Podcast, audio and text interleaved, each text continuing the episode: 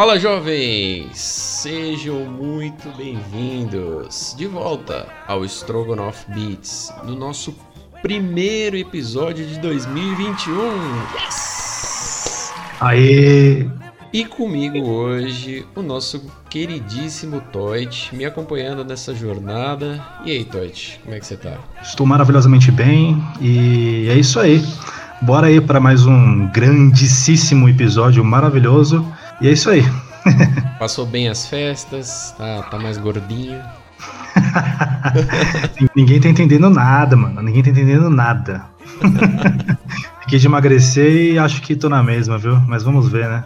Ixi, mano, agora você tirou, você ficou mais careca, agora você tá, você tá aderindo já a esse negócio da, do tiozão já barrigudo.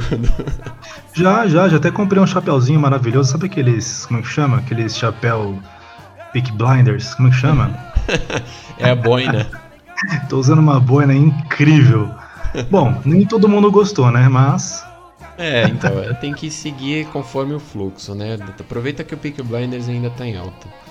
Opa, com certeza.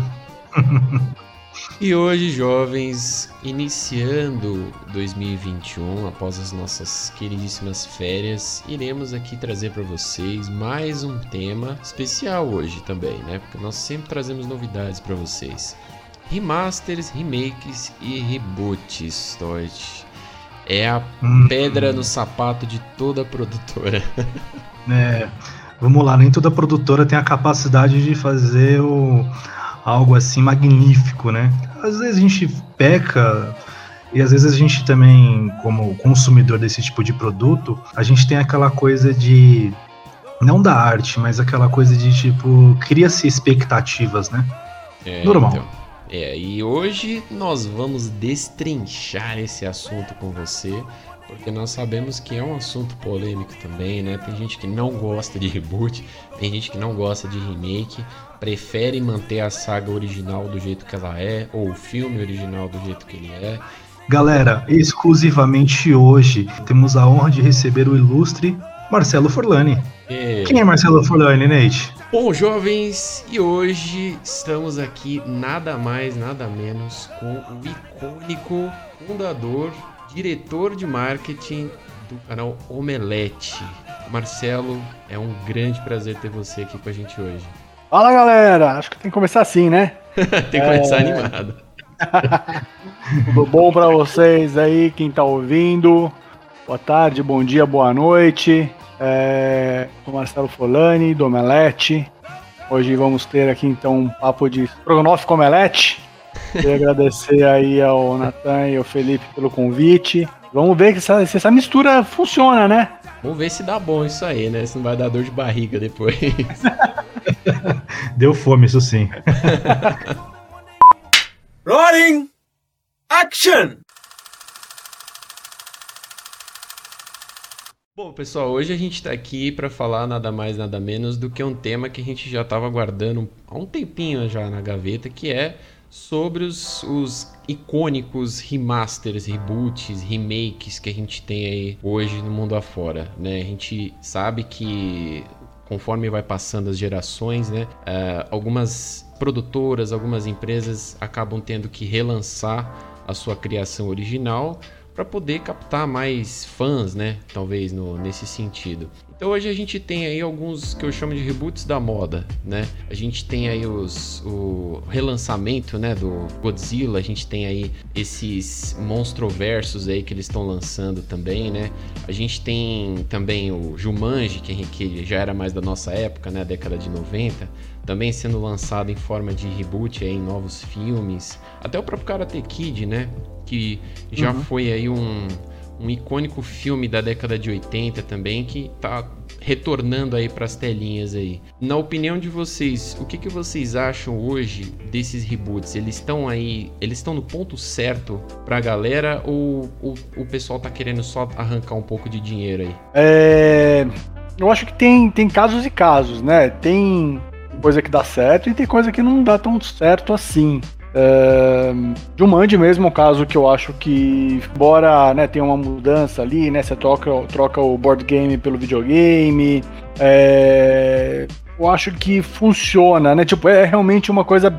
Ele é bem diferente. É o, é o remake clássico mesmo, né? De, de você pegar e mudar vários elementos ali, mas a linha mestra, digamos assim, tá ali, né? O DNA tá preservado. É, eu acho que eles conseguiram reunir ali um elenco muito legal e, e funcionou. É, tem outras coisas que não funcionam tão bem, né? É, e tem outras que são desnecessárias. Tipo, eu espero que eu nunca tenha que ver, por exemplo, um, um remake de De Volta pro Futuro. Porque para mim aquilo ali é perfeito, você não precisa mexer. Nossa, com certeza. É, e eu fico feliz que tanto o Bob Zemeckis, que é o, que é o diretor, quanto o roteirista, que me fugiu o nome agora, eles têm um acordo para não nenhum dos dois deixar é, que esse remake aconteça.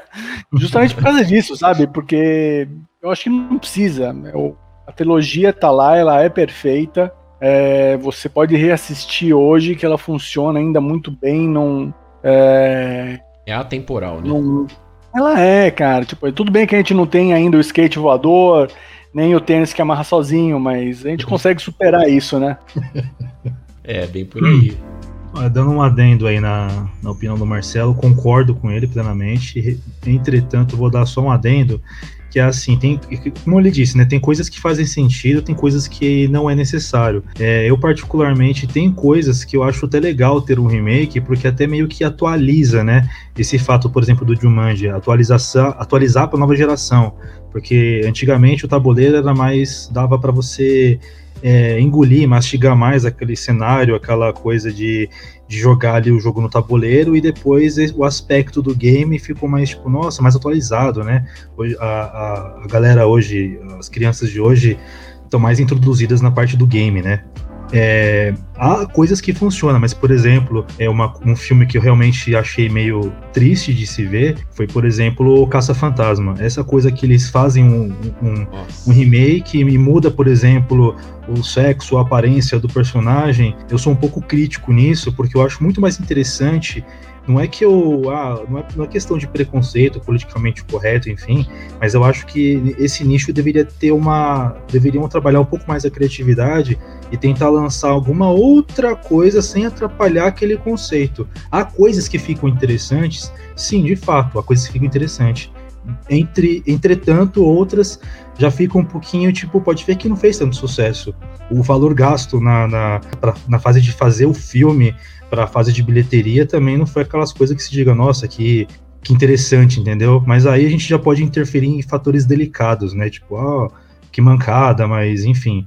Há, há remakes que funcionam, há reboots que funcionam, outros eu acho que, infelizmente, deveriam ficar quietinho ali na gaveta, só na cabeça da pessoa, tipo, o quanto foi legal no passado, aquela sensação de nostalgia.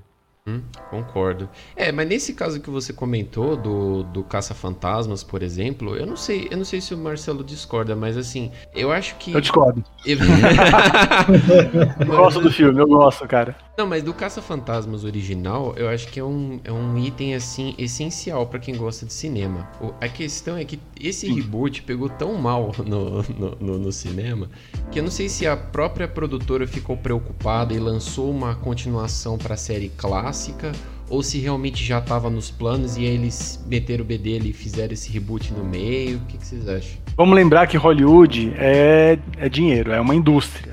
Eles precisam de, de, de fazer é, com que isso renda dinheiro. Então, é, o problema maior que eu vejo em reboots, remakes, é, é, principalmente a falta de criatividade. Isso é uma coisa que, que me deixa mais Sim. preocupado, sabe? Eu acho que a gente tem. Pô, não é possível que acabou. Acabaram os temas, a gente não consegue criar nada novo. Sabe, isso, isso me preocupa. Ou, ou, na verdade, sim. É que não é, não é que acabaram as ideias, né? A gente precisa pensar nisso, que assim, acabou o interesse ou a. O que é a palavra aqui? A vontade dos produtores de tentar inovar, de acreditar numa coisa nova, diferente Arriscar, e ficar né? apenas trabalhando no que é certo, né? No que ele sabe que já funciona, que as pessoas já, já entendem. É, não é à toa que um, um filme é, geralmente o primeiro filme da série faz um valor X, uma segunda é, uma sequência, né, daquele filme, a parte 2, normalmente ela vai melhor. Porque as pessoas já conhecem aquela franquia, já conhecem, já sabem o que esperar daquilo. Mesmo que o primeiro filme tenha sido ruim. É... E, e, assim, o meu medo é, é esse, sabe? As, as, próprias sequências são um problema, né? E muita sequência que não deveria existir. É, mas como eles são uma, uma indústria e eles precisam fazer dinheiro, continuar fazendo dinheiro para existir, é, a gente tem esse problema de que as pessoas não arriscam. Uma coisa que eu tenho, eu, eu sou eu sou sonhador, eu sou naive, sabe? Tipo, meio bem ingênuo nesse ponto, assim de acreditar que as coisas podem ser melhores. E a gente está passando aí por uma das piores fases né, das nossas vidas com a pandemia. É, a gente está, como consumidor de cultura pop, a gente está sofrendo, que a gente não pode ir ao cinema. É, e não só isso, né? Os cinemas, é, a, além da gente não poder é, ir ao cinema, os filmes também pararam de ser produzidos. Porém, eu espero, cara, que daqui a dois, três anos, que, que é geralmente o tempo de gestação de um filme, é, a gente veja nos cinemas uma safra diferente de tudo que a gente está acostumado a ver. Porque justamente nessa, nesse tempo, nesses últimos. É, vai fazer um ano já que a gente está preso em casa, né? Uhum. Esses últimos 12 meses, é, os cineastas tenham parado para reassistir muitos filmes, para pegar projetos que eles tinham guardados ali na gaveta e trabalhado em cima deles de novo. É, e buscar formas inovadora, inovadoras de contar, essas, contar histórias. Que a gente estava chegando num, num patamar já em que a dona Disney comprou Marvel, Lucasfilm, né? Então todos os filmes de Star Wars, Indiana Jones, etc. É, comprou Pixar, tem as, os próprios projetos que eram da, da Disney, da Disney Animation, comprou a Fox. Gente, se eles quiserem, eles acabam com qualquer com a mercado. Inteira, né? Acabam com a indústria. tipo, eles podem eles têm um poder de negociação nas mãos gigantesco. Né? Só quem tá fazendo frente ali de verdade a eles hoje é a Warner. É... Paramount, Universal, Sony, tá todo mundo, eles viraram pequenos, né? Tipo, eles são é, chamados majors, né? De grandes players do mercado, mas eles ficaram pequenos perto desses dois, né? E principalmente perto da Disney. E qual que é o problema disso? É o desaparecimento dos filmes médios. A gente tem então os filmes pequenos, independentes, que, que custam lá seus 10 a, sei lá, 500 mil dólares para serem feitos, né? Que você faz lá aquela rifa é, vai batendo na, na casa dos, dos pais é, dos seus amigos e tal, consegue o dinheirinho ali, faz seu filme independente, não sei o que, tenta ir para os festivais de cinema. Beleza, esse filme existe, um filme independentezão, é, que vai conseguir ali o seu espaço no, nos festivais de, de e tudo mais. Uh, e depois a gente vai ter os filmes gigantescos, é, de que custam 200 milhões de dólares para serem feitos, outros 200 milhões de dólares de, de marketing, e eles precisam fazer um bilhão de dólares para trazer, para ser rentáveis o suficiente nos estúdios. Né? Então, caso, quando você exemplo, chega no do... cinema. Caso, por exemplo, do Vingadores, né? Tipo, chega nesse, nesse patamar aí, né? É.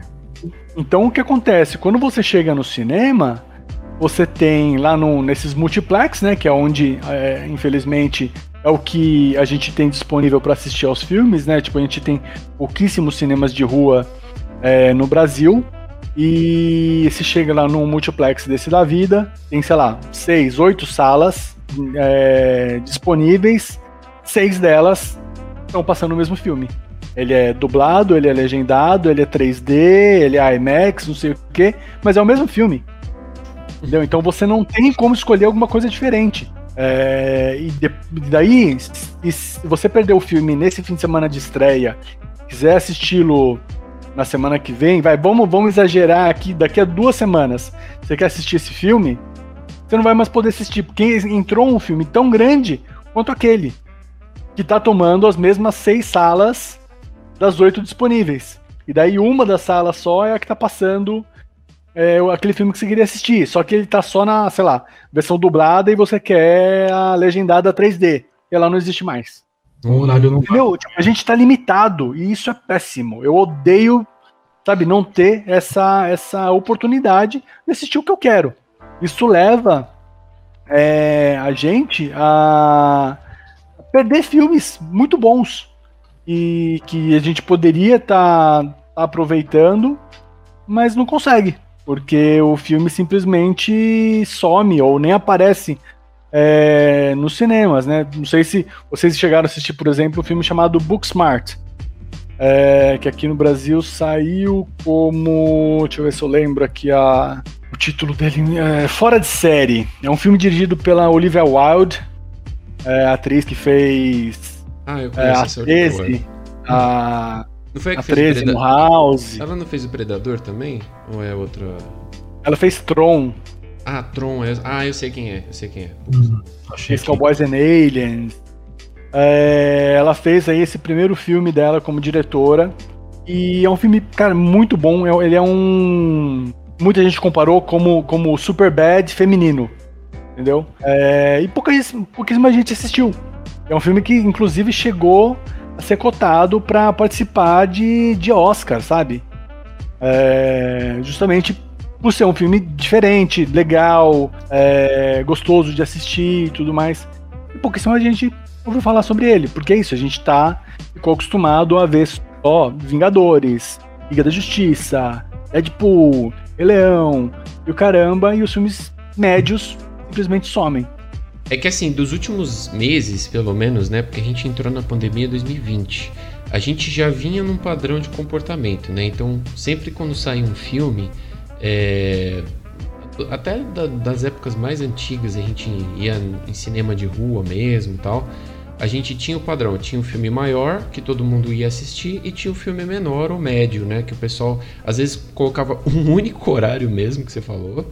E era um filme às vezes bom, mas vezes colocava tipo um único horário que ninguém conseguia ir, às vezes era meia-noite só que tinha sessão, ou sei lá. E às vezes eles ficavam assim, coisa de três, quatro semanas, ou nem isso, e saía logo. E aí ocupava mais salas do filme grande, né? Aí, quando a gente parou de ir no cinema, a gente, a gente acabou desacostumando de ir no cinema, né?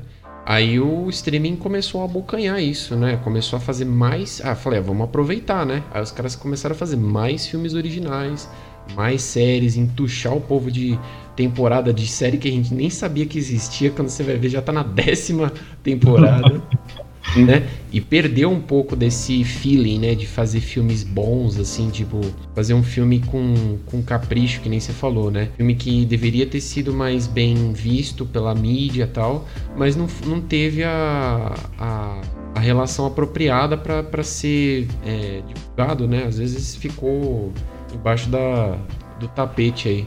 Embarcando nesse, nesse raciocínio de vocês, é, é triste você pensar que, assim, diante de tantos filmes, aquela explosão de filmes que você via nos anos no- 80, 90, é, independente da, da qualidade visual, é muito gratificante você ver, por exemplo, aquele filme do David Boyle, por exemplo, aqueles filmes de, por exemplo, Poderoso Chefão, 70, 80, 90. A explosão de filmes que você tinha, que você assistia às vezes o ano inteiro, a sessão da tarde, você via às vezes o mesmo filme, mas às vezes você tinha diversos filmes com qualidade. Aí Uhum. você no cinema, você tinha cinco opções, você, tinha- você tinha até dúvida, você tinha que ir na mesma, no mesmo mês lá para você não, não, não, não, perder.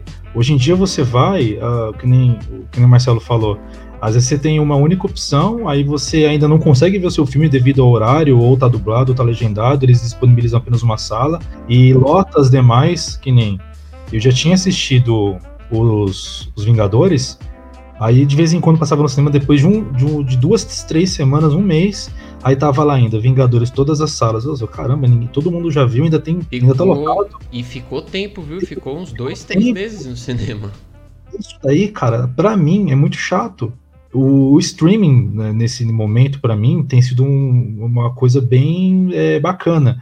Eu tenho investido mais é, na minha sala, por exemplo, do que pagando pipoca no, no cinema. Mais legal, eu, qualidade de vida, né? Um sofá mais adequado, uma televisão um pouquinho maior, uma é, é, mais conforto, mais segurança, né? Aí você vê o streaming lá, tanto o Netflix quanto a Amazon, investindo legal, tendo é, filmes sensacionais. E com relação à série, cara, pelo amor de Deus, às vezes eu clico lá, tipo, não sei, vou experimentar essa. Aí tô experimentando, daqui a pouco tô acabando a série chorando porque tá acabando.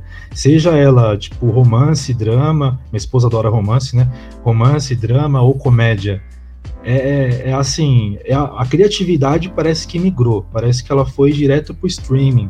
As, as séries da, do, dos streamings estão muito mais interessantes do que hoje em dia você ir no cinema você vê aquela, aquela coisa vaga. Só fica é, em alguns remakes, às vezes que não são tão bom quanto a gente espera, porque a gente cria aquela expectativa é, nostálgica que nos deu uh, décadas atrás, ou aquela repetição de sempre herói, herói, herói, herói, herói. Cara, a gente às vezes não quer ver herói. A gente às vezes quer ver um cara simples, uma história, um, um fato, um cachorro, não sei, alguém que, que morre ou que vive, ou um casal, enfim, coisas às vezes pode ser gerado um pouquinho mais para aquele lado é, simples e um filme com uma boa qualidade, uma, um bom uma boa, um bom visual, sombra, é, um bom contexto, um bom enredo, do que às vezes você vê aquele monte de explosão, aquela computação gráfica e aquela coisa assim pesada, tipo, nossa, olha aquele ator, olha, nossa, agora ele tá no Twitter, nossa, você viu o Instagram dele, tá bombando. às vezes o bagulho fica tão repetitivo que fica até chato. Eu espero acabar o momento para me poder, tipo, poder acompanhar, para realmente poder é, comentar até, né? Entre, entre amigos, entre colegas, só assim, agora assistir. Esperei acabar um pouco essa, né? Essa, essa sensação de. Putz, como é que é a palavra? Hype. É, esse hype, isso. Que pra mim é chato pra caramba. Deixa, deixa eu perguntar uma coisa. Isso, vocês dois estão aqui em São Paulo, ou não? Isso, Sim, estamos em São Paulo. Paulo. Então, assim, a gente tá reclamando de uma coisa e olha só, a gente tá na cidade e tem o maior número de salas do Brasil. Pois é, mano. Agora, assim, olha o problema que tem as pessoas que estão no interior, seja daqui de São Paulo, seja de qualquer outro estado do, é, é do Brasil, né? Eles sofrem mais ainda, exatamente, sabe? Lá eles não têm. É, tem gente que não tem um cinema a menos de, sei lá, 80 quilômetros da cidade, 150 quilômetros da cidade, entendeu? Tipo, precisa Verdade. viajar mesmo para ir pro cinema. E, pô, daí você vai, você vai pegar a estrada, não sei o que, chega lá, beleza, só tem um filme em todas as em todas as salas, sabe? Puta, cara, sei lá, frustrante, né? Não, você pode ver, né? É, é bem que você falou, às vezes essas cidades são munidas às vezes de um shopping só. Pegar aí, sei lá, uns 60, 50 quilômetros para chegar num outro lugar, mas aí acaba se deparando realmente com uma opção muito pífia, né, de filmes. E agora na pandemia, menos ainda, né?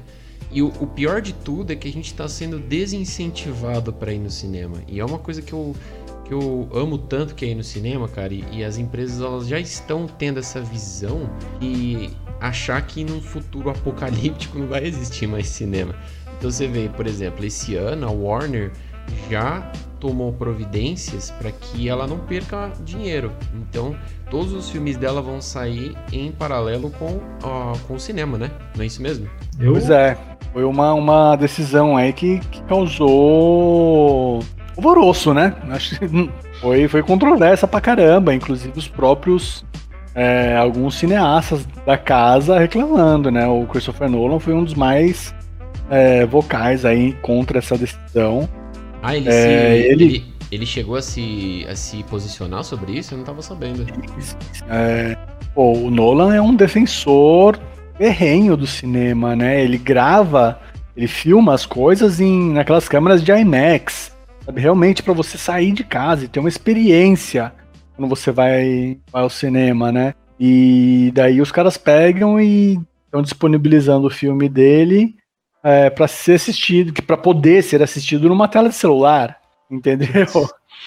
Então, pô, ele ficou possesso, cara. Ele não, não gostou nada de ter sido, de ficar sabendo, né? Ele não foi nem avisado antes. Esse que é o, esse que é o lance, né? Tipo, é, é diferente, por exemplo, o Fernando Meirelles, quando fez o Dois Papas, é, quem pagou, quem ajudou a pagar a conta ali foi a Netflix. É, o filme foi lançado no cinema e, e saiu é, logo depois da Netflix.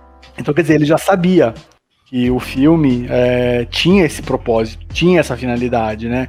Mesma coisa com o Scorsese e o seu irlandês, é, o Roma, né? Do, do, do Baron. Então, quer dizer, você sabe já qual que é o destino final do seu filme, quem é o público é, que vai estar tá ali, ali, consumindo. Então, por exemplo, o Meirelles, eu conversei com, com ele é, na época do lançamento do filme, e eu tinha assistido o filme no, no cinema. Aliás, esses três filmes que, que eu citei agora, que são na Netflix, eu assisti no cinema, consegui assistir no cinema. E, e, e, a experiência é muito foda, muito melhor. Sabe, o Roma, ele é lento pra caramba pra você assistir em casa. Ele vira uma minissérie, que você não consegue assistir de uma vez só quando você tá em casa. Ele é muito lento. É, é ótimo o filme, adoro, mas tipo, ele, ele não te prende a atenção, né, cara, num lugar que você tem que pensar. Tá na sua casa assistindo, é o telefone que tá tocando, é o gato que subiu na estante e derrubou alguma coisa, é o cachorro que começou a latir, é o vizinho que tá batendo prego, sabe? O tempo todo você tá é, correndo esse risco de alguma coisa te tirar a atenção. É, então, assim, quando, quando eu tava conversando com o Fernando Meirelles, eu, eu perguntei para ele sobre o som. O som do filme do, do Dois Papas, ele tem um trabalho de, de surround ali que é espetacular. E isso é uma coisa que no. Uh, em, na, nas casas das pessoas, poucos já vão ter um, um Soul Surround em casa, certo? E tem também essas pessoas que vão assistir ao filme num tablet, num celular. E vão perder isso completamente.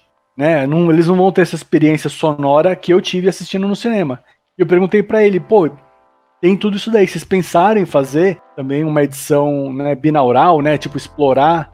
É, para quem não, não sabe, né, o que, que eu tô falando, assim, dá para você fazer uma, uma edição é, sonora que você brinca com os canais e faz um surround dentro do é, usando fone de ouvido. Você consegue uhum. fazer alguma coisa aí do lado direito pro lado esquerdo, para trás, para frente. Recria um, um 360 assim, é, com fone de ouvido, mas é lógico que isso custa dinheiro. Ele falou, cara, a gente queria muito fazer isso, mas infelizmente a gente não teve tempo e dinheiro para desenvolver. Mas quem assistiu o Dois Papas no cinema conseguiu perceber isso, né? É, e eu, são coisas que se perde. Tipo, é por isso que o cinema é, continua sendo a, a, experiência mais completa, né? Para quem quer assistir um filme mesmo é, filmes que foram pensados que, sabendo já que eles vão, ser, vão chegar depois num, num, serviço de streaming. Basicamente, o cinema te obriga a ter essa experiência. Você tá lá, você, você não tem mais nada para se preocupar. Uhum. Em, em, casa realmente é, é, é complicado, querendo ou não. É, uma experiência única, você só vai conseguir aproveitar 100% daquilo, tipo, você fala Adobe 7.1, o que que é isso? Você só vai saber se você estiver no cinema, é, tipo, você vai ver que tem a, tem a tecnologia de som, tem a tecnologia da imagem, tem aquela. que nem o filme lá do. Dos Oito Odiados. Ah, primeiro filme, qual que é que ele falou em 70mm, alguma coisa assim. Cara, você só vai saber o que é 70mm se você estiver lá no cinema vendo. Eu falei, cara, olha a abrangência que o cara usou, tal, com aquela. com aquele take, né? Com aquela cena. Falei, cara, muito f... entendeu? Então se eu não... te falar que. Se eu te falar que até agora eu não consegui assistir esse, você acredita? Cara, ó, tá perdendo, hein? Fala aí, Marcelo. Eu fico chateado comigo mesmo, porque eu não. Eu, eu meu, é, é, complicado esses, esses oito diados. Algo aconteceu comigo que eu tava assistindo esses oito diados. Todas as vezes que eu coloco para assistir, surge algum imprevisto. Ou é. buscar a patroa, ou dar sono, ou alguma coisa acontece. Mas ainda vou assistir. O cinema, ele é. Eu, eu sou fã das duas coisas, tanto cinema quanto streaming. Só para completar o raciocínio anterior. É, entretanto, o, você investir na, na sua casa para ficar mais tranquilo, é, tendo mais privacidade, tendo é, uma certa segurança, comodidade, é brilhante. Entretanto, em contrapartida, o cinema ele te joga no ambiente não só de você aproveitar de uma maneira muito mais adequada o propósito do, do filme, quanto você interagir com, com, com, com outras pessoas, aquele contato, você ter aquela experiência, você ver aquela, a, aquela aquele público ali entrando, você ser mais uma pessoa, mais uma pessoa ali assistindo, é muito legal, que nem quando nas filas, nas filas e filas de, de Star Wars, por exemplo, você vê aquele público ali interagindo, você fala, fica, você fica com mais expectativa, mais ansioso ainda. E o resultado uhum. final é brilhante, é fodástico, tem, enfim. Tem, tem filme que, justamente, cara, você tá lá assistindo numa pré-estreia, cara, e você vibra, pula, aplaude. Depois, na hora que você vai assistir em casa, ou você vai assistir uma segunda vez, sei lá, num avião, qualquer coisa assim, assim, nossa, mas não é tão legal assim. o, o Azagal, é, né, do, do Jovem Nerd lá, eles estavam hum. eles contando uma vez que eles assistiram o Hobbit, né, lá na CCXP. Foi a, a premiere, né, do filme. Hum. Tal, eles assistiram lá, nossa, foi maravilhoso, o melhor filme da minha vida, não sei o quê. Depois, quando eles foram reassistir, eu assim, ué, cadê aquele filme? Aquele filme que a gente assistiu lá, sabe? Eu, eu, eu, quando, quando estreou o Star Wars, quando começou a nova trilogia, o primeiro eu vi aqui perto do cinema, perto de casa, né? Aqui na, no Tatuapé. E eu fui bem na estreia e tava, tinha uns convites, assim, específicos, né? Aquela pré-estreia, né? Que um amigo meu me vendeu, eu tava de folga no serviço, eu falei, ah, não, demorou, eu tô indo. Uhum. Paguei ele, fiz a transferência bancária e fui. Meu, aquela emoção, sentei lá no fundão, uhum. aquela emoção, aquela nostalgia, eu falei, caraca, que experiência fantástica. Aí na hora que tava subindo as letras assim, dava aquele silêncio, aí eu imitei o Chewbacca, mano. Uhum. A sala inteira rachou o bico, Bill lá. todo mundo rachando o bico, tipo, meu, é muito nostálgico. Você bagunça junto, você interage junto, mano. É fantástico. E depois eu fui reassistir a mesma coisa, a mesma experiência. Eu fui assistir com minha esposa, que ela não tinha ido comigo, e aquela coisa tipo, nossa, e aí? É bem é. diferente. Mas eu, sabe o que é engraçado? Você tava falando do, dos, dos créditos, né? Aí eu lembrei, tipo, o pessoal tá tão acostumado hoje em dia com essa, as fases da Marvel, né? Mano, todo mundo esperando, achando que ia acontecer alguma coisa depois que saísse os créditos, tipo uma cena secreta no Star Wars. Não aconteceu merda Nossa. nenhuma. A tela ficou branca, assim, todo mundo ficou cego. Foi, cadê a cena secreta? Sabe o é. que é pior? Que eu nunca me atentei a isso. Acho que eu assisti, se não me engano, é, Guardiões da Galáxias, acho que Thor 2 e Homem de Ferro, não sei. E eu sempre esqueço de ficar na sala do cinema. Eu vou, tipo, já me levanto, vou, vou, me encaixando ali com o pessoal que vai saindo, vou esperando um pouquinho e saio. Eu nunca me atentei, sempre depois que alguém comenta, ah, em tal episódio apareceu lá o martelo do Thor, acho que vai ser alguma coisa que de outra coisa, ah, em tal episódio. Eu nunca me atentei a isso, cara. Isso deu uma hype que para mim, pelo menos, nunca pegou. Depois eu vejo alguém comentando algo que aconteceu. Eu acho mais interessante a da. Nossa, vocês vão me achar muito idiota. Eu acho muito mais interessante aquelas da Pixar, que, por exemplo, o Woody lá do Toy Story olha para a tela e mostra os erros de gravação. Aqueles lá eu acho muito mais engraçados, né? Não sei se é para mim, né, pelo menos, eu acho tipo, muito mais interessante do que os, pró os próprios da esses, esses easter eggs que eles tentam introduzir, é, apresentando o que, qual que vai ser o próximo, a próxima história. Ah, eu gosto das duas coisas, cara. Eu me divirto dos dois. É que eles tentam dar uma. É que são, são coisas assim um pouco diferentes, né? É, é que quando o pessoal começou a acostumar com esse negócio de cena pós-crédito, né? Que começou lá com Iron Man em 2008, o pessoal começou a ficar mais esperto nesse negócio no cinema, né? O pessoal sempre. Ninguém levantava depois do, do Thor, seu... depois dos Vingadores, então piorou. É que, ele, é que eles tentam seguir esse padrão como se fosse nas HQs. Tem HQ, se reparar, quando acaba uma saga ou determinada ou determinado ciclo, sempre tem alguma coisa no finalzinho que deixa entender que vai ter alguma continuação, entendeu? Ou então o próprio editor mesmo escreve uhum. continua, né? Então uhum. é basicamente, acho que é a mesma sensação, se eu não me engano. É bem por aí.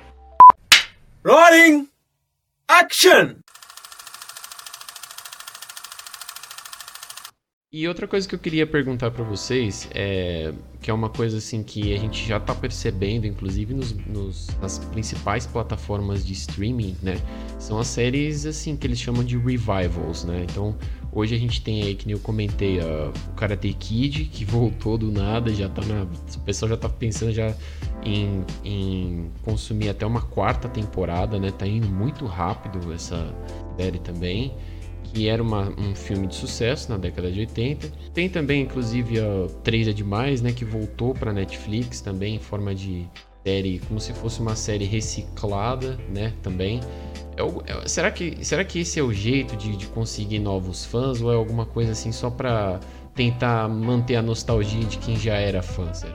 Olha, é, o Karate Kid, eu vi um pedaço, não, não tenho uma opinião definida ainda, e porém, três é demais eu achei, sei lá, eu fiquei sinceramente com um pouquinho de vergonha alheia. Muito forçado? Porque, achei muito forçado, o fato de até não ter a, a Mary Kate Olson lá, as, as, as irmãs, né, para fazer o papel da menininha lá que cresceu, enfim.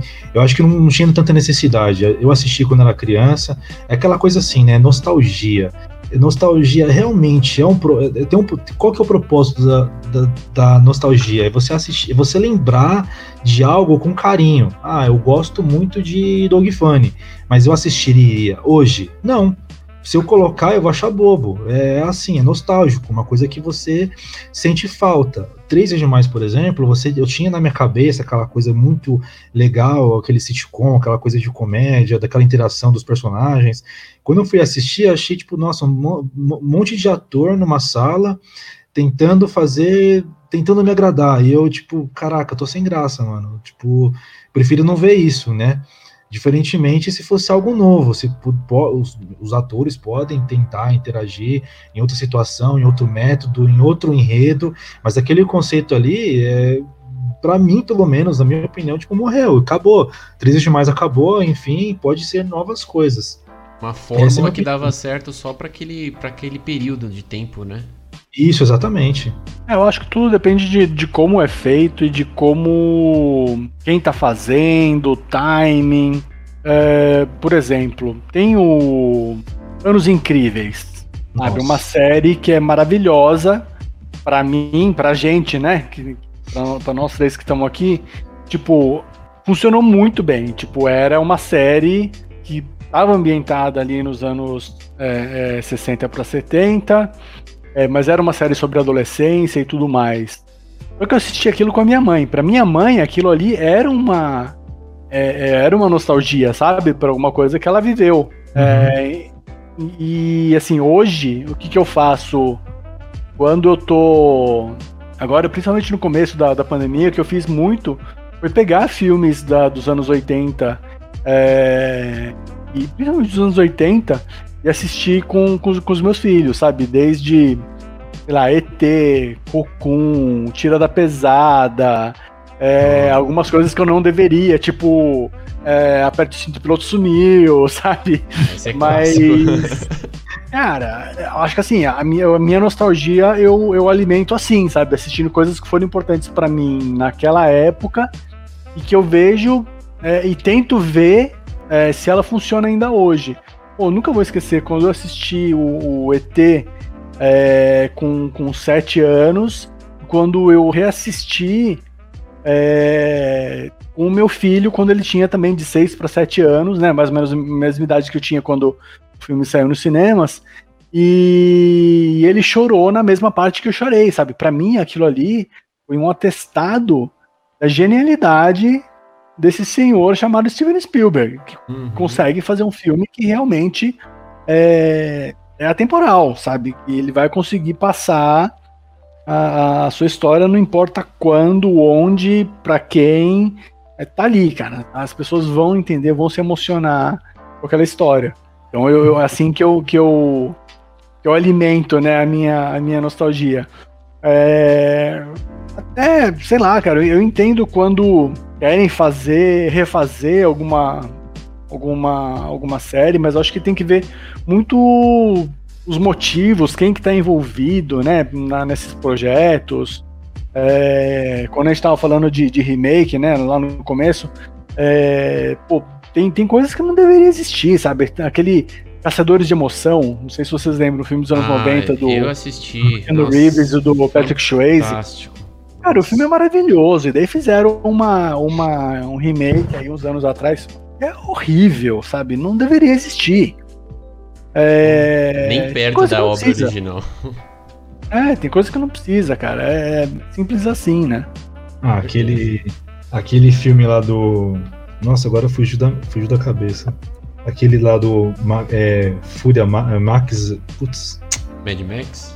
IMAX. Ele foi sensacional, ele para mim ele foi épico, ele retratou mais do que devia do, do anterior. Ele conseguiu carregar o, a parte do filme anterior, trazer pro atual e falar assim, ó, aí, ó, toma para vocês aí. Tanto que eu reassisti de novo e falei, caraca, que delícia de filme. Eu assisti recentemente, ainda na pandemia aí com minha esposa, eu falei, caramba, vamos assistir de novo. Vamos. Sensacional. Tem coisas que ele te, ele te entrega o sabor de nostalgia com algo, algo inovador. Agora, quando uhum. se trata de série, meu, série eu acho meio complicado, acho meio complicadinho assim se você pegar e tentar retratar, porque, ó, outro exemplo que ia dar, aproveitando, Marcelo, que você tem, você tem filhos, né? Por exemplo, é Peter Rabbit do passava um desenho na cultura, tipo uhum. As Aventuras de Babar, Peter Rabbit, Os Animais uhum. Bosta dos Pintens. Teve um, um, acho que um filme, se eu não me engano, Peter, uhum. Peter Rabbit, uhum. só que com outro nome, né? Cara, eu assisti, eu, eu sei lá, não, não, não, sei se é porque eu sou adulto, não sei, eu não, eu não entendi direito qual, o que ele estava tentando mostrar pra gente. Ele correndo na cidade, pá, eu achei que o enredo não ficou tão interessante. Talvez para as crianças ficou, mas eu tanto que não achei tão polêmico assim, tanto que não não foi até até não foi tão divulgado quanto deveria, porque para mim era um desenho incrível para minha época, né? Uhum. É, aí eu acho que entra um pouquinho mesmo de que não é para você o filme, né? É, é, da nova geração. Livros, né? é, os livros, né, são, são, são para crianças menores aí de 4 a 7 anos, mais ou menos, né? A, a série também seguia isso e, e e o filme também segue, segue essa pegada, né? Tipo, sei lá, Smurfs, por exemplo, cara, é uma bomba aquilo, né? Tipo, eu não consigo. o, é, o, os filmes são muito ruins, cara. É, o filme do Garfield, cara, o Garfield era, era uma das minhas coisas favoritas na, na passagem da infância para adolescência, os quadrinhos, né, do, do Jim Davis. É. Daí vem aquele filme lá, cara, que nem o, o, o, Bill Murray gosta daquilo, né? Ele fica zoando nível Ryan Reynolds com Deadpool, assim, sabe? Ele fica tirando sarro do, do, do filme de tão ruim que é, né? Exatamente. E ele foi lá e arrumou, né? Foi, ele mesmo foi lá e arrumou o próprio Deadpool. Ele fez até aquela é. cena. Naquela cena pós-créditos lá, que ele mesmo mata ele mesmo lendo o roteiro lá do Lanterna Verde. Não, matando... ele tinha ele tinha feito Lanterna Verde que tinha uns erros assim grotescos. Eu até lembro uma, uma época. É, meu, tinha é, parte que, que, que, repetia e tinha vários erros de, de, de, de volta, de retorno assim, de, de gravação. Mas assim, no contexto como um todo, assim, eu achei tão péssimo quanto eles, quanto eles alegaram, né? Mas enfim, né? Deadpool não se compara também, né, meu? Deadpool eu achei muito mais mais a nossa cara, assim, mais a nosso, nosso é, meio, assim, cultural. É, o Deadpool foi, um, foi uma joia que ele achou, assim, numa pilha de lixo, né, que a gente ia acabar recebendo todo ano. E aí o cara falou, vou trabalhar nisso porque eu sei que pode ser melhor. E, e, o cara, ele é pro papel. Não tem como você falar que ele não é o Deadpool, velho. Porque o cara é o Deadpool. Entendeu? Você olha para ele, ele encarnou no papel. É que nem o Robert Downey Jr., quando ele encarnou no papel do, do Tony Stark. Como que você vai separar essas duas pessoas agora? Não tem como. Toda vez que você vê o Homem de Ferro, você vai lembrar do Robert Downey Sim. É que nem o Val Kilmer com The Doors, né? Sim. Não tem como você não olhar o Val Kilmer e não olhar The Doors, né? Agora aquele cara lá que fez o Cable no filme do X-Men lá, meu, eu, não, eu achei nada a ver. Eu achei que tinha atores mais similares ao Cable que poderia interagir, poderia até o cinema, aí se alguém estiver me ouvindo aí, ó, Fator X. Fator X podia ser aproveitado. É, uma, é, um, é um nicho bem interessante, tem uma equipe bem legal, e interage bastante aí com, com os X-Men e podia dar uma disputa bacana. Ninguém nunca aproveitou isso, por exemplo. Eu, eu acho que o X-Men, inclusive, precisa ser tratado com muito cuidado aí nessa nova fase da Marvel, né? É, principalmente porque ele é a menina dos olhos da Marvel, né? E então precisa ter esse cuidado específico porque eles sabem que dali pode surgir aí muita coisa que eles conseguem expandir. O próprio X-Men é um universo já separado da Marvel. É, dá para fazer. É isso, tipo, eu acho que vai ser o jeito de, de expandir realmente é, o universo Marvel. Não sei se vai ser fase 5, fase 6, mas enfim, vai ter, vai ter esse crossover forte e vai ter a treta, né, cara? Vai ter a treta. Tem que ter, né, mano? Tem que ter. Será que vai ter o famoso Guerras Secretas lá que eles estão prometendo tanto? Ah, tem muita coisa pra fazer, né? Tem Vingadores contra, contra X-Men, enfim. História que não falta aí. E o legal do Kevin Feige é que ele sabe pensar o que, que é bom de cada, de cada história, de cada mega saga, né? Ele não fica, não fica preso, é, tipo, super purista, assim, sabe? Ah, não, não vamos mudar isso. Tipo, ele, ele consegue agradar tanto a galera que, que entende e lê os quadrinhos quando foi lançado, é, quanto a galera que só tá acompanhando pelos filmes mesmo. E, pô, tudo que a gente tem isso, né? Os, o- as séries animadas, os desenhos animados, né, fazem isso muito, né? É, minha filha estava assistindo outro dia um, um desenho do, do Homem-Aranha, que é o. Nem, nem sei qual é o nome, qual, qual dos desenhos do Aranha que é. É que tem o Aranha, Peter, o Miles e a Gwen. É, Ah, do sabe? Aranha Então- Verso. Sei, sei. é o do Aranha Verso. Então, assim, tem, tem histórias diferentes que você consegue mudar e colocar situações. É, tem um, uma- um outro do Aranha, tipo, só, só do Homem-Aranha, ele deve ter, dos anos 90 pra cá, ele deve ter uns fácil, fácil, uns 7, 8, sete- entre 7 e 10 é, séries animadas diferentes. Sim. E todas contando a mesma história, né? Se você pensar, é com grandes poderes vem grandes responsabilidades, é o, é o tio Ben morrendo, é a tia May ali do lado dele, a MJ, a Gwen, enfim. Daí vai mudando, alguns atualizados, como esse com o Miles e com a Gwen. Então, enfim, tem, tem, tem muitas histórias, tem muitas mídias diferentes, tem muitos jeitos de você contar a mesma história, né, cara? Sem, sem parecer repetitivo, porque na verdade você tá pegando públicos diferentes a cada vez. É, verdade. E eu vou dizer pra você que nessa época aí da década de 90 pra cá, quando a Marvel já não tava muito bem das pernas, né? Quem curiosamente na década de 90 que era mais forte era mais DC do que Marvel, né? Eu lia muito Sim. HQ da DC. E, nos filmes também, a DC dominava, né? Mesmo que era uns filmes toscos, do Batman usando cartão de crédito. ah, mano, é- era muito tosco a década de 90 nesse sentido, mas a DC ainda dominava. E quando a Marvel vendeu esses direitos, né, da, da- das, das propriedades intelectuais dela, as produtoras escolheram muito bem, cara. Então, tipo, a Sony ficou com Homem-Aranha, a Fox ficou com X-Men, né? A, a Universal acho que ficou com o Hulk. Mano, cada uma conseguiu tirar e extrair disso aí, mano, acho que uns 10, 15 anos de filme de cada um. Nossa, é verdade. Com relação ao, ao, ao Batman, eu, eu discordo de você. Acho que ó, Batman e Homem-Aranha. Homem-Aranha mais a partir de desenho. Batman também desenho, mas filme. Eu gostei de todos, cara. Nossa, não sei porquê. Eu era uma criança que adorava assistir os filmes do Batman.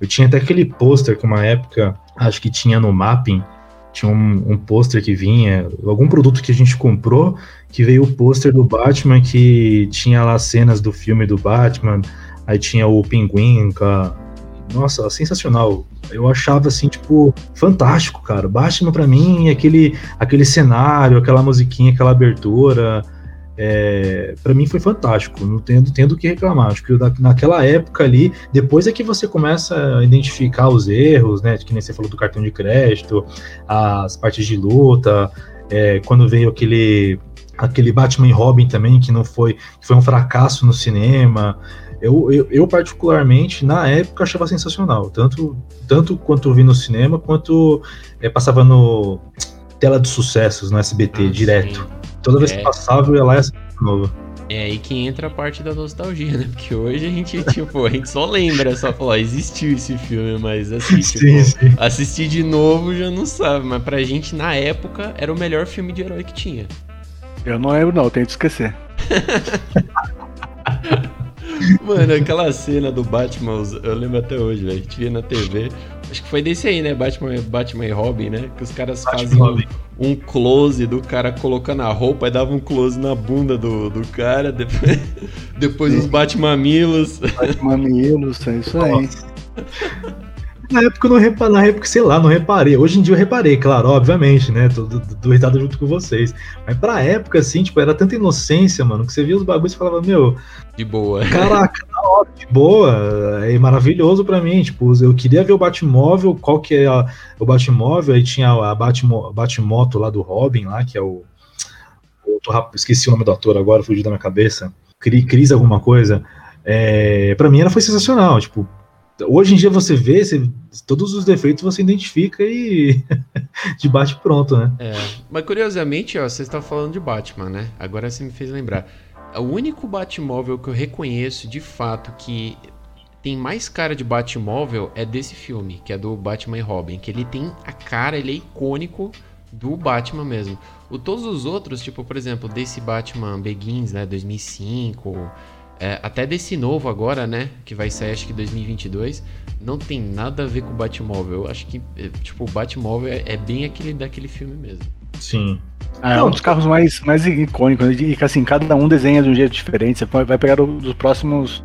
Dos próprios quadrinhos, né? Cada, cada cara que colocou a mão ali colocou a sua assinatura, né? Então eu acho que não tem um, um único é, Batmóvel, mas assim, eu realmente não gosto tanto do Tumblr, por exemplo. Eu acho ele muito É, punk, assim, sabe? Eu, eu concordo que eu gosto mais do. Até dos, dos, dos Batmóveis do, do Schumacher mais do que. do que o Tumblr. Rolling. Action. E aproveitando, a gente tava falando, né, das, das- da- dos filmes da Marvel agora, né, que agora que a gente já tá nesse, nesse universo, e agora a gente já tá partindo, né, pra uma, uma parte de mais de seriados, né, ah, tanto da Marvel, as séries da Disney por si só.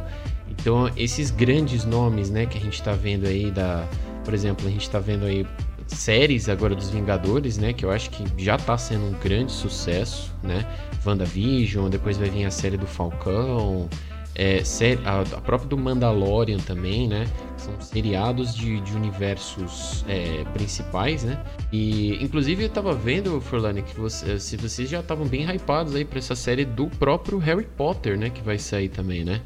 Ah, tem que estar, né, cara? A gente pô, gosta muito, acompanhou a série inteira, tanto dos livros quanto é, dos filmes. É, eu não sou um, um- um Potterhead de, de carteirinha, assim, eu gosto bastante, mas tem gente que realmente é, é a bíblia, né, de um, de um monte de gente lá no Melete, de, de uma geração um pouco mais nova aí. É, dos meus filhos, por exemplo, eles estão lendo agora, estão adorando. É, mas eu lembro que quando eu fui, sei lá, tanto no nos parques da, da, da Universal lá em, lá em Orlando, quanto na, no estúdio de Harry Potter lá em, lá em Livesden, né, lá no norte de Londres. Nossa, É, legal. putz, é muito legal, cara. É, é- é legal mesmo de você ver, de estar ali dentro, dentro e tal. Mesmo, mesmo assim, eu sendo apenas, apenas um fã normal, digamos. Tipo, eu não sou de 0 a 10, eu sou, sei lá, nota 7, vai. tem, tem gente É, que eu ouvi gosto, dizer. gosto bastante. Tem gente que eu ouvi dizer que vai lá só por causa da cerveja de manteiga lá que eles fazem, né? Obrigado. Sim, sim. Mas é, nossa, aquilo é doce pra caramba. Dói até de tão doce que é. Sério? É. Quem curte mais é o, Felipe, né, Felipe? Você curte essas paradas de cerveja Eu- artesanal. Gosto, eu, eu experimentei muito e assim, a- as últimas que eu tomei eu sou meio, meio crítico, né? Mas a IPA, por exemplo, tem um lugar que eu vou aqui perto do meu bairro que tem uma cervejaria, um rapaz que faz uma cerveja assim sensacional.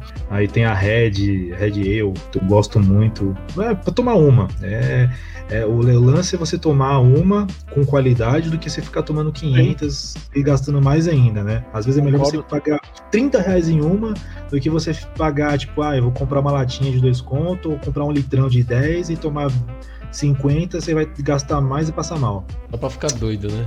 Concordo, concordo. Mas o lance da, da, da cerveja manteigada, ela, ela é, uma, é um refresco, né? Tipo, ela é uma coisa pra criança mesmo, né? Não é, não é cerveja. Então, É só o por nome, isso que tem outra pegada, é só, só o nome. Então, por isso que ela é doce pra caramba. Mas sobre cervejas, eu, eu também, eu tô, tô junto, porque eu também tô preferindo tomar uma cerveja melhor é, do que ficar tomando, tomando cervejas baratas. Não, não, não é nem baratas, né? A verdade é essa também, tá tudo caro. Tá tudo Mas caro. é, eu também tô indo mais pelo gosto. E também que bom que a gente tá numa fase super boa, de um monte de gente produzindo coisas maravilhosas aí.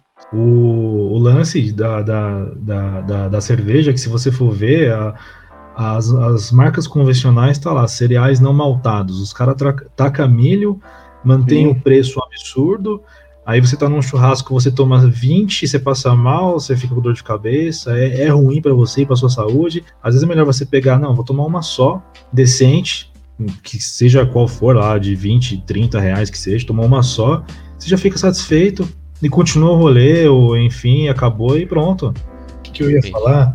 Ah, eu ia fazer uma pergunta pro Marcelo, só para que a gente, antes de encerrar Batman, eu ia, eu tinha feito um post um tempo atrás, o Marcelo, no nosso, no nosso Insta, que eu, eu brisei um dia, né? Comecei a fazer umas pesquisas aí, né? Assisti uns três, quatro filmes do Christian Bale. Até falei pro Nate, falei, Nate, o que, que você acha? Tipo, ah, viajei. Tá, não, Verdade. Viajei mesmo na, na maionese. Você não acha que não foi um. Você acha que, por, exemplo, não, não digo nem que foi um desperdício, ou se você concorda, enfim, mas se o Christian Bale, é, após é, O Maquinista, Psicopata Americano, tantos outros filmes que ele fez, você não acha que possivelmente ele seria um excelente Coringa? Seria, sem dúvida que seria. Uh, eu não acho o, o, o ba... eu gosto eu gosto muito da trilogia do, do Nolan é, mas eu não acho o, o Bale dono da, da, atuação assim sabe? Eu gosto da história que está sendo contada ali. Eu não acho ele nem o melhor Bruce Wayne nem o melhor Batman. Para mim o melhor Batman continua sendo o, o Michael Keaton. E, e, o melhor o melhor Bruce Wayne para mim é o George Clooney, cara. Ele, ele, é, ele é fanfarrão nível, nível Adam West, assim, sabe? É, eu acho que ele. Que, eu acho que o, que o Val Kilmer deveria ter sido o Azrael, não, não o Batman. É, Pode. Mas, enfim, vamos ver aí agora o que, que o Robert Pattinson vai fazer, né? O, o trailer é, que saiu aí no passado no DC Fandom, cara, promete. Quero, quero bastante ver. Mas para mim, na verdade, assim, eu tô falando dos cinemas, né? É, uhum. Para mim, a melhor coisa já feita de Batman ainda continua sendo o Batman Animated Series. Eu também, eu também é, gosto. Ponto final. O Animated não, Series. Não abro, não abro para discussões. É, o Animated Series, cara, ele fez a, ele fez a minha infância, cara. Você viu que eles vão fazer, inclusive, uma série. Não sei se é, inclusive, um remake, né? A gente tá falando de remake. Não sei se é um uhum. remake ou uma continuação no HBO Max. Você ficou sabendo? Uhum. Sim, sim, sim. O Kevin Smith abriu o bico aí esses, esses dias falando que, que tem esses rumores, né, de fazer um, mais uma coisa do Animated Series. Mas, enfim, não, não sei se vamos ver se vai ser a mesma coisa, né? Porque na verdade é o que a gente, que a gente tá falando. O Animated Series tá lá, ele existe ainda, sabe? Tudo que você precisa fazer no máximo é tirar, tirar o pó de cima dele ali, dar uma remasterizada, escanear de novo em 4K, é. ele tá pronto, perfeito. Entendeu? Você não precisa fazer remake daquilo. Se você quiser continuar uma história ou outra, fazer um, um longa, beleza, eu posso até aceitar. Mas sabendo que, que o Bruce Timm e o Paul Dini não vão estar envolvidos os dois juntos. Mas é, já fica meio se... assim, né? É, sabe? É. é. É, que pra mim, eu só, pega... eu só queria assistir, só queria assistir aquilo de novo em, em, em sei lá, no Blu-ray, enfim, se tiver aí disponível na, na HBO Max o catálogo inteiro da, da Animated Series, cara, beleza, eu assino agora. Ó, pega o cartão de crédito aqui e assina esse negócio vitalício, porque aquilo é maravilhoso, cara. Eu, eu não tenho aqui no, no Brasil em Blu-ray, saiu só em, em DVD muito lá atrás. É, você consegue achar só no Mercado Livre umas cópias é, piratas, tipo, tem uns, uns Blu-rays aí de, de autoração é, bucaneira também. Eu queria assistir o negócio, sabe, de, com, com, a qualidade, com, com, com a dublagem brasileira, com a dublagem americana, que também é muito boa. É, quando eu fui para os Estados Unidos, numa, numa das, das viagens, né, do, que eu estava fazendo e tal, a, a Amazon Prime Video lá fora é, tem no catálogo o Animated Series. É, e o que eu fazia? Eu, eu baixava no, no, no tablet e que daí dava para assistir on demand depois. Então eu chegava, tava lá fora, tava lá nos Estados Unidos, né? Baixava o que dava para baixar, que ele tem uma limitação, né? Você não consegue baixar a série inteira. Então, dá um, dá um limite de, sei lá, 10, 12 episódios, uma coisa assim. e trazia para assistir com meu filho aqui. É, mas assim, tinha um monte de, de episódio que tava errado. Tipo, tinha um episódio que eu tava ia assistir, era na verdade do, do Batman e Superman. Sabe, não, não teve um cuidado ali. É, mas eu acho que putz, essa série é perfeita. Assim. Se você quer conhecer sobre Batman, é isso que você tem que assistir. É nessa série, é verdade. Eu assistia, eu lembro que eu assistia direto na Warner na época. Sim, sim, pô. A Warner era muito forte nessa época, porque passava desenho direto. Era, era é... Batman Animated Series, era o é... Animaniacs, era Pique o Cérebro. Nossa, bons Nossa. Fricazoide. Fricazoide, cara, nossa, eu, era muito... Eu já assistia no SBT, é, de manhãzinha, passava, sábado passava também, passava depois de Dragon Ball Goku pequenininho, daí passava também o Batman lá. Nossa, a dublagem sensacional, pelo amor de Deus. Que dublagem é aquela, gente? Uhum. Não tem isso, isso é uma dublagem de respeito. A gente aprendeu a gostar de dublagem brasileira por causa dessas séries, pelo menos para mim, né? Eu acho. Batman, Dragon Ball, a gente conheceu os melhores dubladores que o Brasil tem a oferecer, né? E depois disso a gente viu que só evoluiu, né? Então a gente até prefere às vezes assistir uma série dublada, que nem essa do Batman, por exemplo, por causa da dublagem em si, né? Que é uma qualidade mesmo. Aí entra a nostalgia que a gente tava falando. Entra a nostalgia, exatamente. Tem muita gente que, que não aceita, né? Tipo, teve um filme que eu tava. Eu assisti faz pouco tempo com, com os meus filhos aqui. Um monte de gente veio me gongando. Falou assim: como assim você não assistiu dublado? Eu tinha que assistir dublado.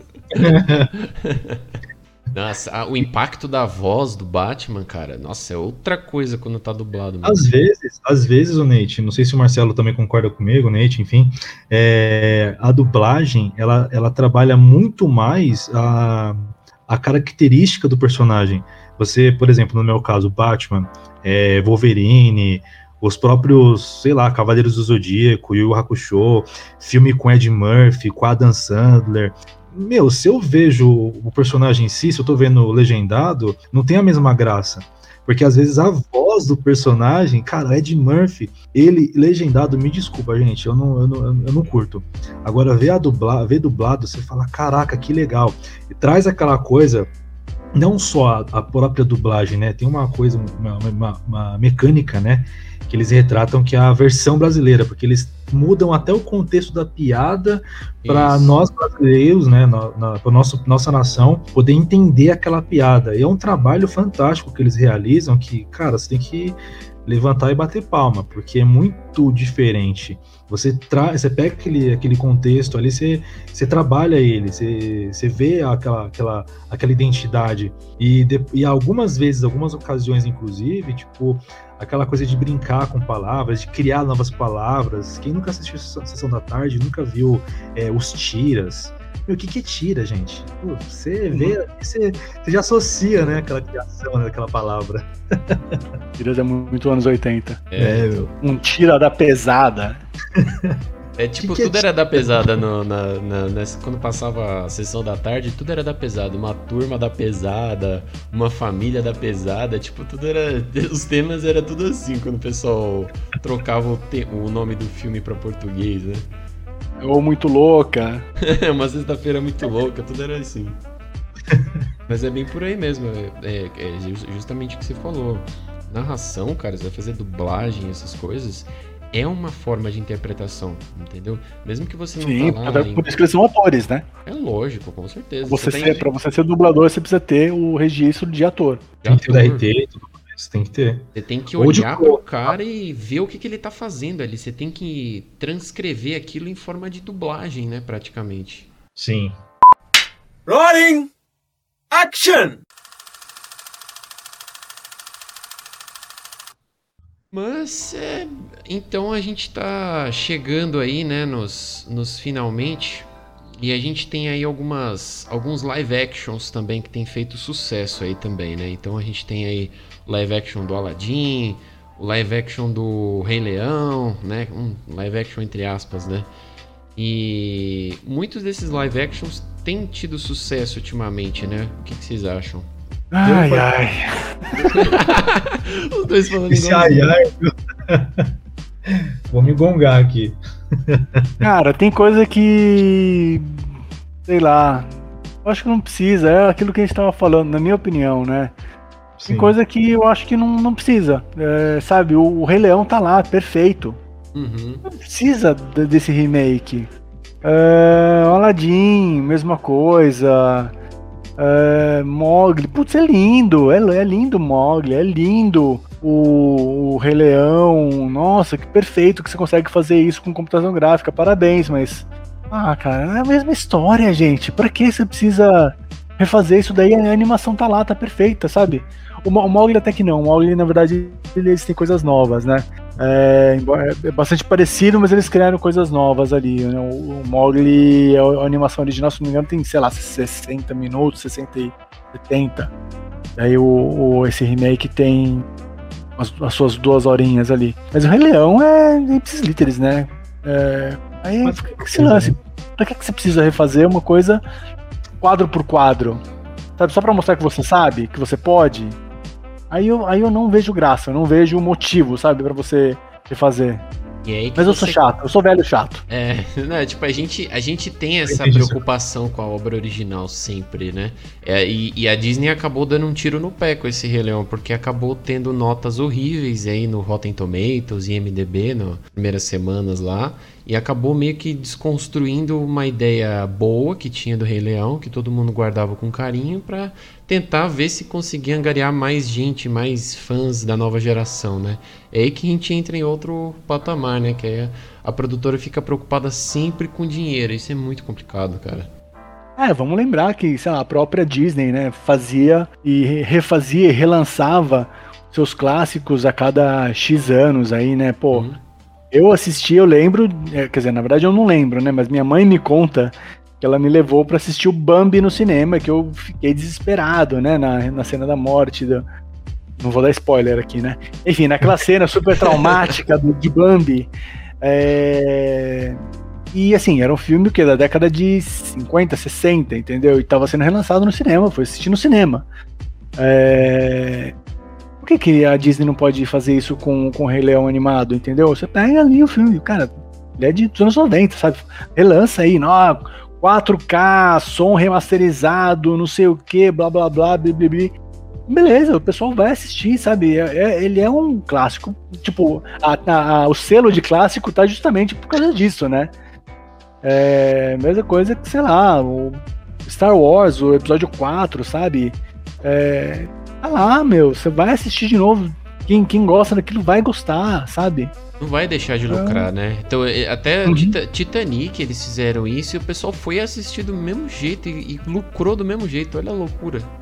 É. Eu acho que assim, um, um- tem um dois pontos de vista. Eu concordo, eu acho desnecessário, podiam aproveitar isso com novas criatividades, novos contextos. É, entretanto, é é uma crítica, sei lá, não sei se é, que- se é construtiva, é, é peculiar. É interessante que eles fazem esse- esse- esses métodos aí, porque a cada geração eles mudam um pouco o contexto. Então, tipo assim, eu, eu respeito é, ao mesmo tempo que eu critico. Tem coisas que podem encaixar, tem coisas que não encaixam. Tipo, Mogli encaixou, é, a Bela e a Fera, tipo, encaixou legal. O fato do Rei Leão, gostei, mas assim, gostei porque eu gosto da história do Rei Leão, eu particularmente, né?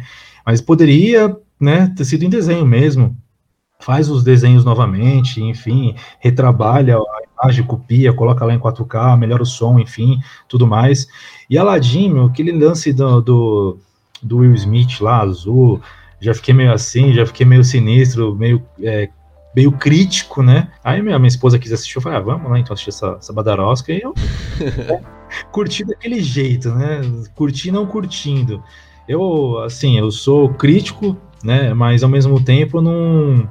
Eu tento aceitar um pouco, tento ser um pouco mais, é, um pouco um pouquinho mais flexível com relação a isso. Não é ruim, mas é preguiçoso, né? Do ponto de vista criativo.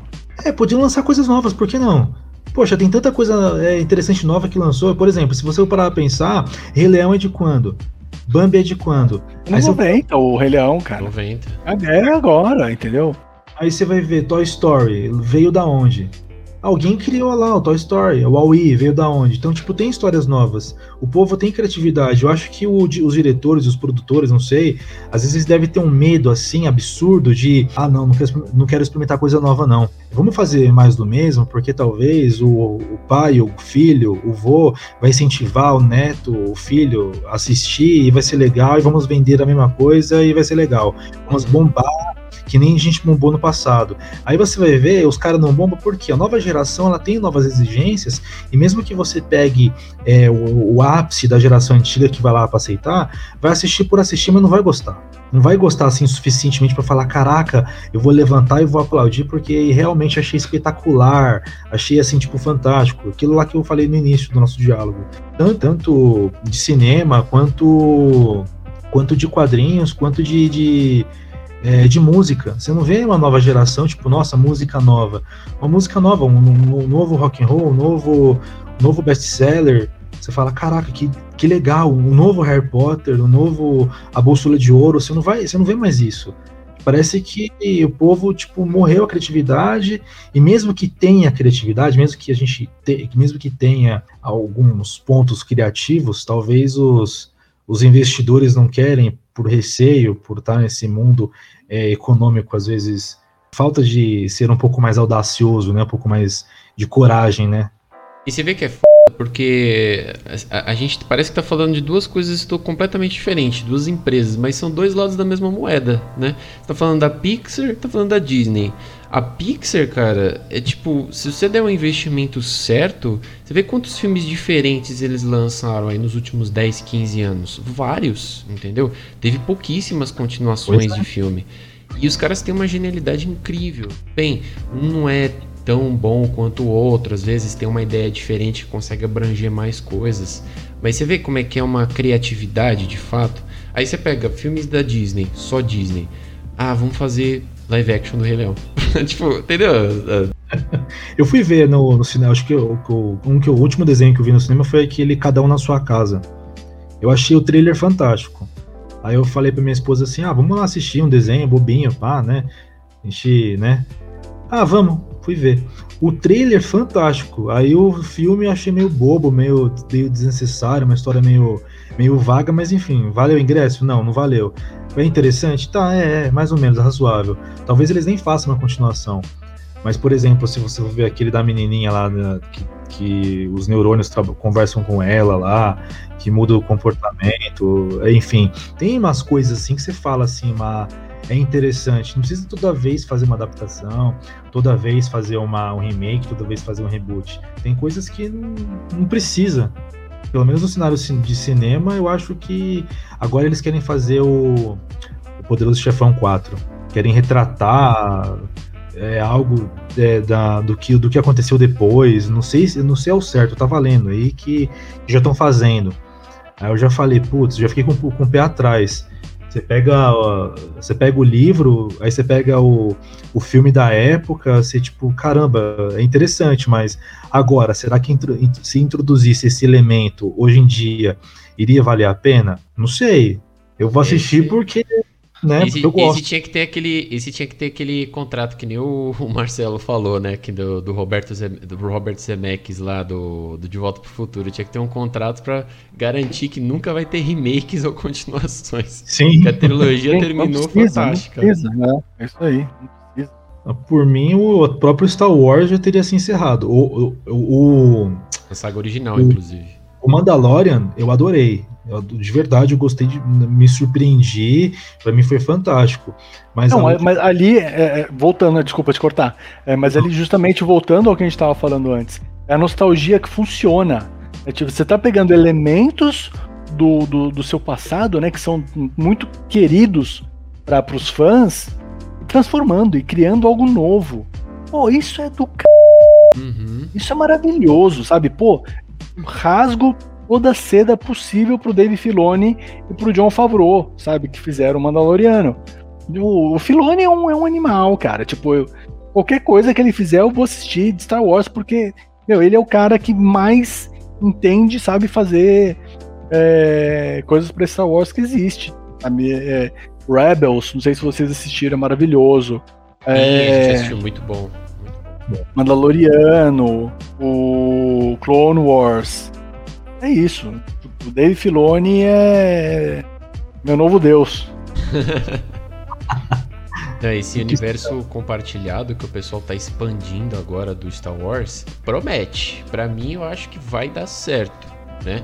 Tem aí essa premissa aí do, inclusive da, de uma série solo do, do caçador, né? Eu esqueci o nome dele, gente. Nossa, me fugiu agora. Boba Fett? É, Boba Fett, isso aí. Vai ter uma série do The Book of Boba Fett, né? Do Book of Fett, que eles chamam. E parece ser livro dele. muito promissora. E, e das outras séries, né, que são, são parte, né, que elas vão se juntando depois no final. Então eles querem criar também um universo compartilhado dentro das séries, né? A Disney tá muito preocupada nisso agora, nesse momento, eu creio eu. Cara, se você for parar pra pensar, é, o, o George Lucas, ele deixou o negócio aberto. Que é um universo amplo. Qualquer coisa que você jogar ali, você, se você souber fazer um tempero adequado, sai, sai algo fantástico. Não, não é difícil. Porque o universo é gigante, dá pra você fazer qualquer coisa em qualquer planeta, dar uma pitadinha de disso, daquilo, de magia, que você cria algo fantástico. O complicado foi eles querer realizar o mesmo método, por exemplo, com Caio, com Caio O lá, que matou o Han Solo. Eu achei aquele Uhum. negócio tão desnecessário. Eu achei algo tão, tipo assim, é pertinente você ver a jornada do Darth Vader, ah, o que ele se tornou, é, como foi, por que que ele tava ali, por que que ele era ruim. Aí o Caio, tipo, aquele rebelde sem causa, tipo, aquele, aquele jovenzinho que, tipo, ah, sou revoltado, sou anarquista, ah, vou matar meu pai porque eu quero ser igual meu avô. Cara, não fez sentido nenhum. Eu tentei assistir aquilo ali de novo e, meu, não, não cola. Ele é vilão por quê? Porque tem que ter um vilão? Porque tem que introduzir algo- um vilão? É melhor não, é melhor não ter, né? E se é ser vilão, meu, seja vilão, de verdade, cara. É, não vai ficar mano. querer, querer beijar a mocinha no final, não. É, Pô, meus filhos pequenos aqui ficaram bravos com, com isso, cara. Imagina eu, então.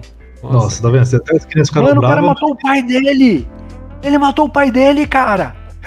Era, Porra! tipo, mano, você é o cara, você, é você vai assumir o papel de foda agora. Ah, não, beleza, eu tô, tô indeciso, eu não sei se eu vou pular do é, Negro da Força. não- Aí, tipo, ficou, ficou tipo um drama adolescente, tá ligado? Em cima do cara, velho. Tipo, ah, eu não sei. Uma será, embaçação, será que eu ajudo ele? um chove no molha. É, mano, foi. Será- Nossa, cara. Será que eu viro vilão ou será que eu não viro vilão? É que nem aquele cara fica no bar, ah, será que eu bato em todo mundo ou será que eu fico quieto na minha? Aí fica, tipo, naquela. O cara não sabe o que quer. Ou ele, ou ele é vilão ou ele não é. Não tem essa de ter que dar uma justificativa plausível e introduzir o cara, tipo, ah, eu sou fã do meu avô, vou ser igual ele.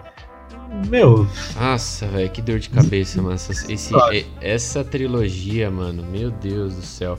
E eles deram um jeito ainda, né, no final. É que eu não vou dar spoiler, né? Não posso dar spoiler. Mas Não, Não, já passou, já passou, já não é mais spoiler, não. Pode falar, já. Já prescreveu. Já Eles, prescreveu. eles deram um jeito no final de ainda fazer com que haja algum tipo de relação de parentesco, mano, entre, a, entre o Kylo Ren e a Rey, né? Falei, nossa, cara, não, Nossa. não faz isso não, mano. Putz. É porque eles estão eles estão querendo enaltecer a- os Skywalkers. De alguma maneira, é, como se a linhagem sanguínea do do- só dos, dos Skywalkers fosse fodástica. O resto da humanidade, o universo é gigante, mas só os Skywalkers são foda.